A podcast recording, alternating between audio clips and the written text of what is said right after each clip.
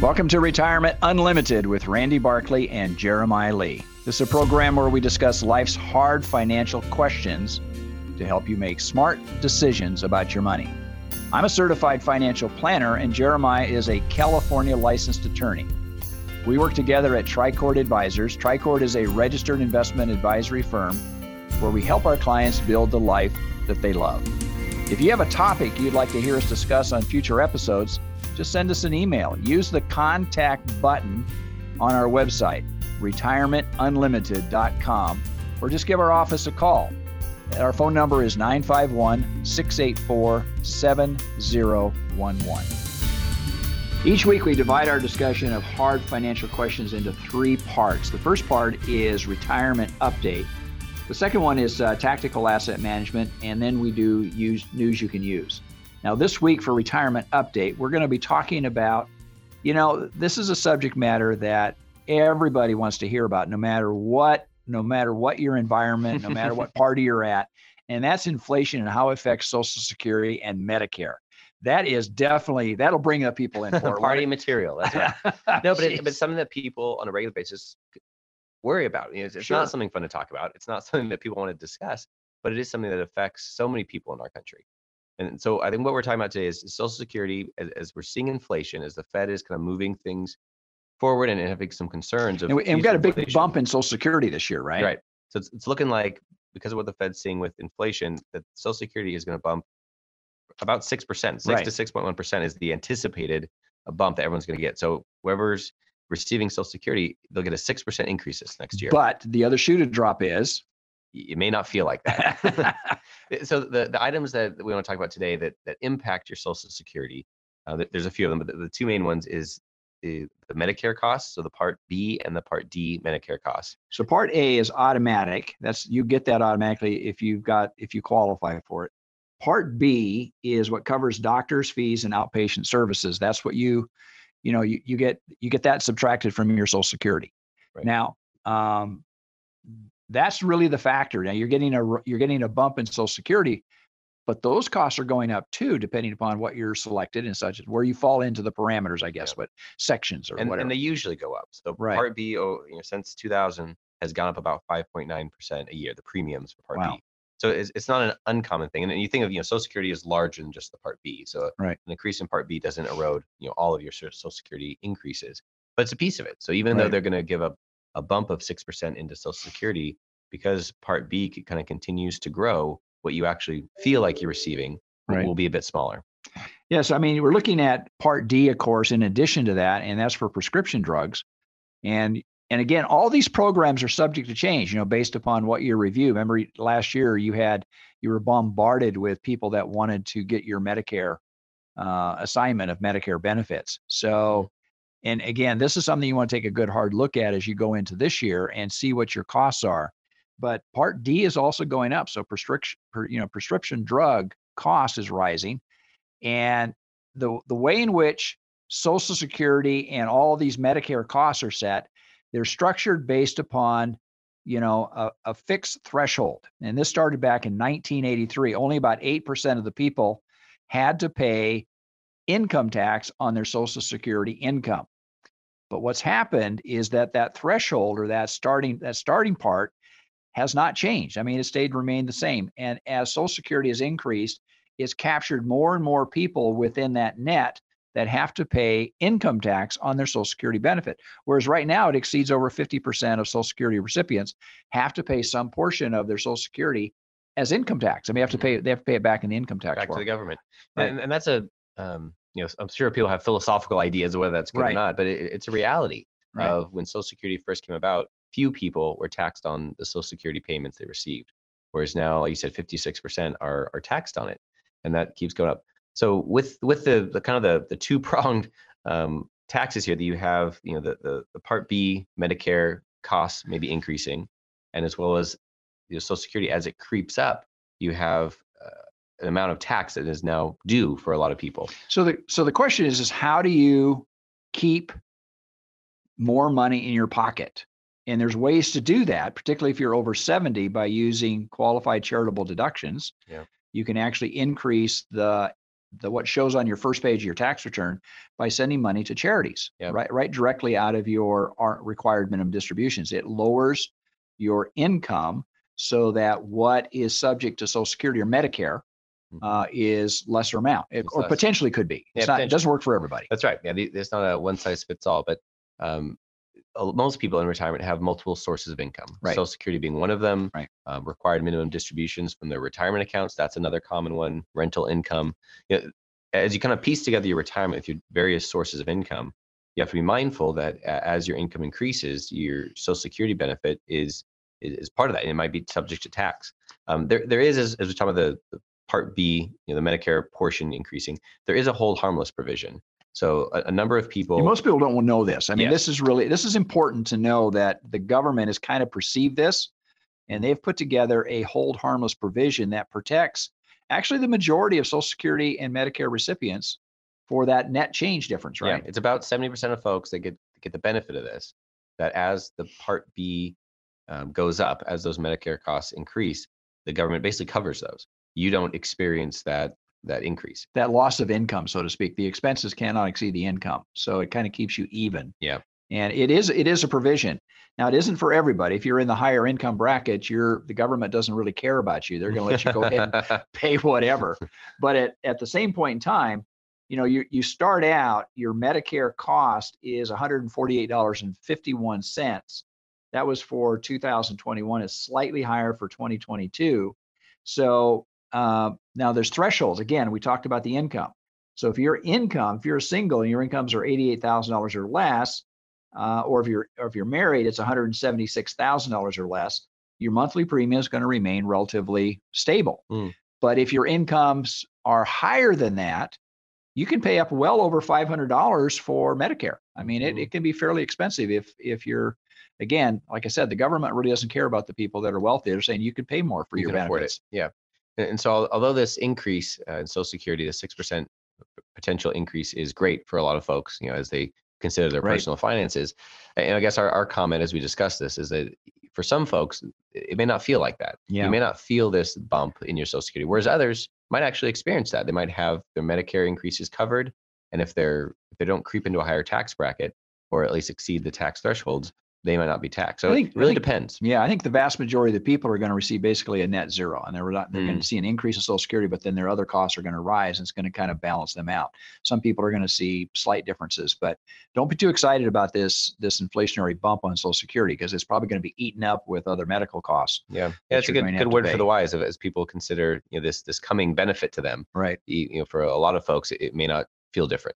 Yeah, the whole aspect of inflation really has a major impact upon your spending power long term. So that's what the Federal Reserve is working on, is trying to keep that in line and keep that in check going forward. If you'd like to know more about this or anything else we're talking about in this particular section, just give us a call at our office, 951-684-7011. Stay tuned for our next section. We're going to talk about tactical asset management. You know, retirement is supposed to be a secure time. Are you secure? Do you and your loved ones have the information needed to make the right decisions about retirement? You need counsel, not another salesperson, an advisor that looks out for your interest more than theirs. This is Dennis Prager, and I'd like you to call Randy Barkley, a certified financial planner who's been serving the Inland Empire for over 26 years. He's a retirement specialist who works for you on all the important and often confusing things that determine how comfortable you are in retirement. Call Randy Barkley for a free consultation and learn for yourself what I've learned. He can be trusted. Randy Barkley, 888-627-8371, 888-627-8371. Or visit me, Randy Barkley, at retirementunlimited.com. Advisory services offered through Tricord Advisors Incorporated, a registered investment advisor, clearing through TD Ameritrade, member FINRA, SIPC, MSRB. AM 590, The Answer. Welcome back. This is the section of the program that we refer to as tactical asset management. We're getting a lot of conversation, of course, coming off of January, where the market was pretty volatile. You know, some people experience substantial downturns in their portfolios. Others were pretty modest, depending upon what it is. So the question is this bull market over? I mean, can you tell as an investor when the bull market ends? And there's a lot of thought that goes into this. And we want to have just kind of a discussion of what's important, when you're managing your portfolio, what we do internally here, and whether or not we can perceive a bull market. So, for example, what happened in really sharp corrections going back to 1987, I was in business then, and then of course you had 9/11, and then we had the pandemic that happened last year in guess what, 2020. But those were sharp corrections. But there was other times when the market entered from bull to bear, and the severity of it. And a lot of people, most people just didn't see it, you know, when that occurred. Well, most people never see it. And that's the hard part about these. You know, if people knew that the bear market was coming, or if there was a good telltale sign, they get out. There's so many people who, you know, philosophically have the idea, if I could just skip the losses, if I could just never have the money go down. We have a lot of clients that's a really valid feeling, but it's a common feeling to say, you know, I want to experience all the ups, but I just want to, you know, move to cash or get out of the market before the down comes. And these are really hard to predict. That type of market timing is very difficult. There's false signals when people jump out too soon. And so what we're talking about a little bit is what are some of the signs, or I guess how do what are the strategies end? To be able to manage your money through economic cycles, I guess is the best way to say that. Yeah. So one aspect, there's a few that we want to talk about. One of them is, you know, an article we're talking about of not viewing it as an event, not, you know, viewing it as a moment in which everyone agrees, yep, it's over and everything comes down. You know, those hard shocks, you know, March 2020, 9/11, those were shocks to the market that the market then recovered from. But when you truly enter into a bear market, it's a more of a prolonged season of things coming down. And often it's not a single moment for all asset types. It's multiple asset types. And, you know, some of the things we've been talking about is that, you know, in say the 2000, the dot-com bubble, you know, the tech stocks, they went down like a rock. Right. But they're saying some of the small cap kind of value stocks, they went down, but it wasn't for months later. They held up pretty well through most of that period of time. Yeah. So you're looking at, you know, what's going on right now is kind of similar. We saw a change, the momentum really changed from growth stocks to value-based stocks last year. And we started to make those changes because we have very specific, things that we look at when we're analyzing stocks and the people that we work with, and momentum is one of those. And momentum slowed dramatically last year, latter part of last year for growth stocks. Yeah, I mean Amazon changes. For a while, I mean, it was almost 6 months that they were relatively flat after having, you know, phenomenal growth during the pandemic. And there's a number of, you know, stocks like that where they just slow. And so the question being, just because they're slowing, does that mean the party's over and everyone needs to get out, or does that just mean we're going through a cycle? And part of, I guess, what when I think about this, I don't just think of, you know, in or out, you know, hot or cold. You know, I think of what sector is going to do the best. So when growth and momentum is slowing, you know, maybe value or alternative assets like real estate, things like that. Maybe those are the ones that are going to kind of take center stage. And there are moments where everything just goes down, but often it's more cyclical. Like And the reason those things, everything goes down, going back to that comment, is because the index funds are so predominant right now. And remember, inside the index funds, you got everything. So if the index fund is general, let's say like it's the S&P 500, they're not sorting out, you know, your value stocks versus your growth stocks. People are just hitting the sell button and it sells. So what happened in January is really a good case in point of what happens when the overall market can fall. And you're looking at your holdings, if you're individual stocks, thinking, why would the individual stocks drop? But it's because they're in this basket. The whole basket's going down. Yeah, especially this last few weeks, they've had earnings. Right. And some of the companies are having phenomenal earnings. Right. Yet their stocks are going down. And that's a struggle for a lot of investors to say, why is it going down? Is there something wrong with it? It doesn't appear to be rational at some point, right? And the issue is, just like you're saying, so many people are investing in these indexes. You know, it's easier to buy one index and get exposure to numbers of stocks. So when they go to sell, they'll just sell the whole index, the good, the bad, and the ugly. And so as they do that, there's stocks that have fallen for no reason. And so people who then trade individual stocks will say, well, it's a good moment to pick up more, perhaps. Yeah, and I think people always have memories of what happened in 2007, 2008, when the market really did enter into a severe bear market, and they're trying to get over the amount of money that the Federal Reserve is pumping into the system after the pandemic. And of course, there's a lot of panic pushers, talking heads out there that are saying this can't last. This is going to cause a lot of destruction. This is lining up to be like 1929 all over again. And again, I look at it and I'm saying, yes, there are always risks in the marketplace, But I think you have to be very careful who you listen to, because it just reinforces your bias. And you're not really looking truly at companies that are, like right now, we're looking at more value-based in our company selection than we are in the growth side of the selection process. Yeah. So yeah, but we're still looking at all of it. And that's the aspect that this is hard. And this is not an easy thing to do. And part of that is that a lot of bull markets, they say melt up, right, meaning that the day before it seems like the index or whatever it is kind of falls off the cliff. The day before that, there's a lot of people who are buying more. Right. There's some very smart stock pickers who, part of the last few recessions, they didn't have a recession on their radar. One of them, he got from 100% to 25% margin. He'd moved up. So he had more. He borrowed money so he could buy more, saying, this is great. We're going to make all the money. And then the next day was the peak. And then everything came down. You have to remember that most bull markets end because there's just a lack of liquidity. And that lack of liquidity comes oftentimes from leverage. In other words, people have just borrowed too much, either companies or entities. And right now, if you go and take a look at acquisitions, very few people, we're not borrowing nearly as much. Savings rates are a lot higher now than what they've been in other cycles. So again, whether or not we're entering into a phase where we're going to be a bear market, I would say right now the signals don't indicate that. No, we see strong economic growth and we see a lot of liquidity. Yeah. So from what we're watching, all the factors, this changes week to week, but what we're seeing recently is the economy is strong and there's a lot of good factors for growth. And maybe this is a healthy correction. Maybe this is a healthy moment to kind of flush out. The way that we sort out stocks, we look at the valuations, and the valuations, nothing goes up forever. And a lot of these stocks that had no dividends and they were just continuing to plow more and more money into growth, some of these stocks were just got overvalued, and it's time to take your profit and reinvest that into something that is more value-based and has more realistic valuation models. Nothing wrong with that. There's nothing wrong with putting some money in, in cash, building your cash, seeking opportunities to buy back in again. We've done it. We do it for our clients, and it's not something that we're fearful of sitting in cash. Cash is an asset.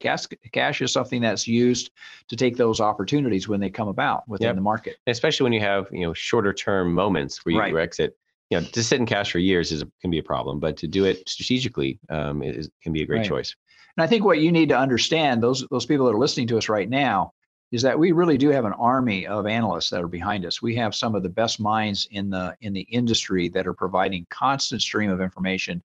And we compare them. What we do internally in our office is we compare their advice, their results against each other. So we determine who is best, or who has who's got the best performance through this time. And then we don't just automatically switch horses, change, but we listen to all this information and we compare what they're doing. And that's what we do for our clients, is making sure that we're picking the right strategies for each client. Again, going back to our comments to clients, we need to know what your required rate of return is. So we build and we help with these analysts to build a portfolio that will meet your income needs or your growth needs for the rest of your life, not just a short time. Yeah, right. That's great. So anyway, if you'd like to know more about what we're talking about, we'd like to discuss that again. I kind of, at the beginning said, go to that contact button if you'd like to have more discussion about that, or just give us a call at our office at 951-684-7011. Stay tuned for our next section. We're going to talk about news you can use. Hi, this is Hugh Hewitt. Hey, if you're retired or approaching retirement, listen up. Retirement planning is critical to your financial health, and like choosing the right doctor, your financial planner must be able to understand your concerns, help you navigate through your retirement, which can be filled with uncertainty, volatility. Certified financial planner Randy Barkley has been assisting clients for 30 years by helping them understand all the information that to most of us can be overwhelming. Go to retirementunlimited.org or call Randy Barkley for a no-obligation appointment at 888-627-8371. That's 888-627-8371, retirementunlimited.org. Advisory services offered through Tricord Advisors Incorporated, a registered investment advisor, clearing through TD Ameritrade, member FINRA, SIPC, MSRB. AM 590, The Answer. Welcome back. This is the section of the program that we refer to as News You Can Use. This is an article, Jeremiah, that I clipped out and kept since last year. Actually, it's longer than this. It goes back to 2020. And it's called The Secret to Affordable Electric Cars. And I've kept it because I just think it's intriguing. Yeah. It's the key to recycled batteries is what's behind Tesla and all electric vehicles. EVs, electric vehicles are going to become much more predominant. But one of the factors they have is building the batteries. Yep. And it's kind of a limiting factor of building it in their factories, as well as getting the raw materials, you know, lithium, cobalt, nickel. I mean, those are all some key parts of the batteries that are, you know, they've become common because we have a lot of batteries, but the volume that they're going to need to build out the amount of electric cars that we're anticipating is enormous. And the biggest part of electric cars has been the cost of the battery. And initially that was labor as well as parts. But with the, you know, Tesla now has a gigafactory. They worked. That's a lot of electricity, by the way. That's right. To build these batteries, they've worked really hard to get the processes more efficient. And so the labor costs of getting these things built are coming down as they've had these economies of scale. But the raw materials are still the raw materials. They still need them. And pulling them out of the ground, refining them, processing them in a sustainable, you know, eco-friendly process, and also just finding enough is becoming difficult and will increasingly become difficult. So this article talks about, his name is J.B. Straubel, and he started a company called Redwood Materials. Now, J.D. Straubel was one of the original people that was involved with Tesla, even before Elon Musk was involved with Tesla. And his whole background was electricity and batteries. I mean, he has a fascinating, went to Stanford. But this article talks about he stepped away from Tesla and he created a recycling company, and he collects batteries. He basically collects batteries and he's recycling. He believes that we can have what is referred to as a closed loop. So as cars are coming off the street, so to speak, and they're being recycled, you can take the batteries and recycle them and put them back in new batteries and put them into the new cars, and without having to do mining. In other words, it's a complete closed loop. There's nothing lost in the manufacturing process, which is incredible. Yeah. You know, and that would make electric cars so much more sustainable and ability to be expanded, you know, in our society, because eventually we'd run out of, you know, all these different minerals and their ability to get them economically. But if we can take, you know, an existing car, salvage it, pull out the battery, break it down into component parts, and then rebuild a brand new car out of how much of that battery can be reused. But that's incredible. So right now, Redwood Materials, they're doing, you know, old phone batteries. This is a private company, by the way, folks. You can't invest in it unless you are like super wealthy, like like Bill Gates or something like that. Yeah, you know these folks. But they're pulling about, you know, laptop batteries, cell phone batteries. They're taking all the batteries, and, you know, the lithium and those type of lithium ion batteries, and breaking them down and getting this raw material and putting it back into the cycle.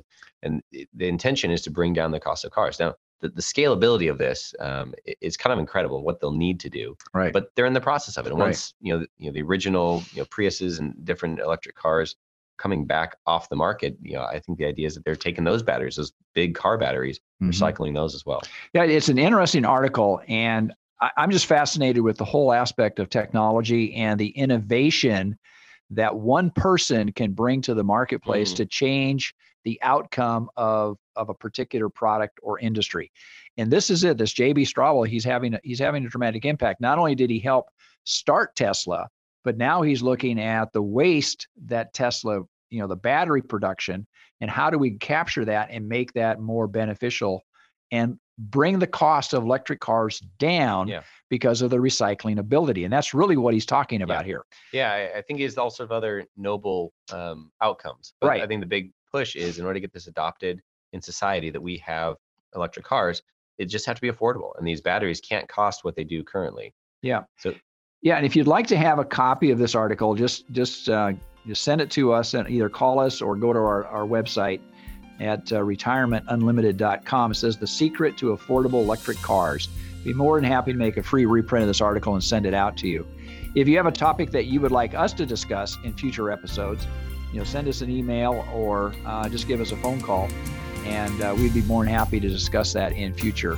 Until next week, folks, may you grow in wisdom and knowledge. Thank you for listening. Information and ideas discussed on this program are in the nature of general comment and cannot be relied upon as pertaining to your specific situation. Do not constitute legal or financial advice, and do not create an attorney-client or fiduciary relationship. Any examples or circumstances discussed are fictional. Listeners should consult their own financial advisor, tax consultant, or attorney, as well as conduct their own due diligence prior to making any decisions. Investments involve risk and the possibility of loss, including the loss of principal. All situations are different, and results may vary. Randy Barkley is a California life insurance agent, California California license number 0518567. And Jeremiah Lee is a California licensed attorney and is responsible for this communication. Advisory services offered through Tricord Advisors Incorporated, a registered investment advisory firm.